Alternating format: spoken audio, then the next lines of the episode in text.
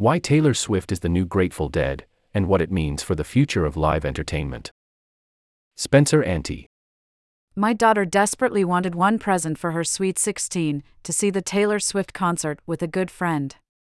Unfortunately, tickets to the recent Eras tour were sold out on Ticketmaster, and resale prices were in the thousands for even nosebleeds. In a last ditch, but calculated, effort, my wife took her and her friend to the stadium in Philadelphia, hoping to snag tickets right before the show when the scalpers cave and prices typically dive on the secondary market. But due to the extraordinary demand, prices only dipped slightly for 10 minutes around the start of the opening band and then proceeded to rise again. My wife frantically tried to buy some tickets and even placed an order, only to find that the seller rejected the offer. Then, not long after, the app said, Sorry, there are no tickets left to sell. Tears flowed. After seeing the scene, with thousands of fans setting up camp outside the arena to take in the show, it struck me that there are a number of striking similarities between Swift's brand and that of one of my favorite bands, The Grateful Dead, including their struggles with ticket scalpers, which could lead to big changes in the future of the live entertainment business and how it is structured. On the surface, the two bands couldn't be more different. Swift is a gifted artist who performs very personal songs for legions of young female fans in a series of highly choreographed set pieces with dazzling outfits, while the Dead, for most of their career, were a bunch of grizzled old, bearded guys who were perfectly content playing songs about cowboys, hustlers, and murdering men, dressed in t shirts and jeans and barely moving on stage. But dig a little deeper, and you'll find some surprising similarities. Artistically, in their early years, both the Dead and Swift drew on similar musical roots in country and bluegrass, but then evolved and wove other strains into their musical tapestries, including folk, blues, pop, and psychedelia. Both artists are not only musical innovators, but also singer songwriters who, despite covering vastly different territory, are lyrical geniuses who have developed a canon of classic songs. While Swift writes or co writes all her songs, The Dead wrote by small committee with most of their ditties penned by Jerry Garcia and lyricist extraordinaire Robert Hunter. Both grew over time into incredibly successful commercial acts with cult followings. Believe it or not, after the Dead released their hit album In the Dark in 1987 and grew their fan base, they were actually the highest grossing musical act for two years in the early 1990s. Swift continues to top the album charts, and her latest Eras tour with its 44 song set list is expected to smash current records and be the highest grossing tour of all time. That commercial success stems from a brilliant ability to build community around the music. Many successful brands have used this strategy, such as Disney, which hosts the three day Superfan Festival D23 Expo, or the Harley Owners Group, HOG, operated by Harley Davidson, which hosts meetups for bikers around the globe. The Dead and Swift have amassed the most fervent groups of fans who have matured into flourishing communities with unique cultural rituals. Deadheads and Swifties go on tour and follow their bands around the country, where they bump into friends and other fans. Deadheads exchange custom t shirts, and Swifties give handmade, beaded friendship bracelets to their seatmates.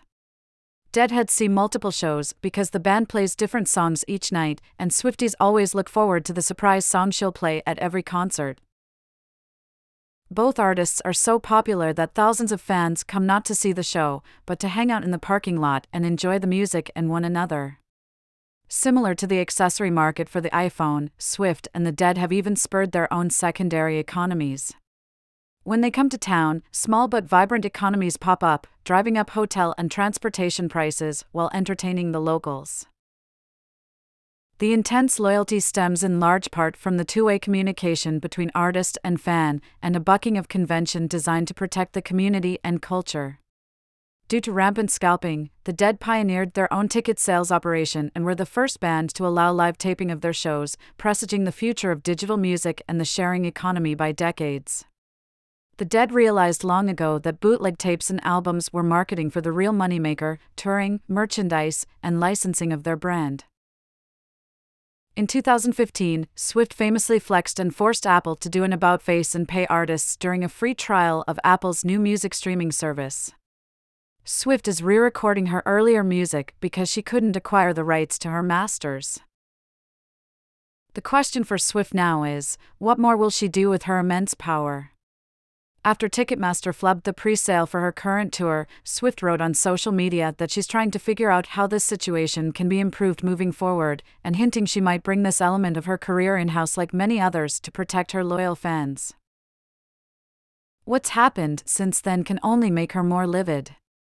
The levels of scalping on the Eras Tour has reached absurd proportions with the average secondary ticket price in the thousands and some seats listing for close to $100,000, with the commensurate fees that are often close to half the ticket price, and sometimes more. This greed highlights a grave problem with the live concert industry attracting the attention of lawmakers who are concerned that the Live Nation Ticketmaster conglomerate has too much power. Today, Live Nation Entertainment, by some estimates, controls 70% of the primary ticketing and live event venues marketplace. The company has been regularly accused of threatening venues that don't use Ticketmaster with the loss of acts promoted by Live Nation. Fan rage has sparked calls to break up the company, with politicians from both parties asking the Biden administration to re-evaluate the 2010 merger. Earlier this year, at a congressional hearing, the head of rival ticketing platform SeatGeek called for the breakup of Ticketmaster and Live Nation, alleging it's a monopoly that uses threats to dominate the industry and hurt consumers. While my wife and daughter were too devastated to hang around the Philly show after they couldn't get tickets, we were eventually able to snag some for the Foxborough, Massachusetts show the following week. We spent a small fortune and made the drive to make her sweet 16 dreams come true. Despite a massive storm that threatened to cancel the show, Swift performed for more than four hours in the pouring rain. It was a night they'll never forget.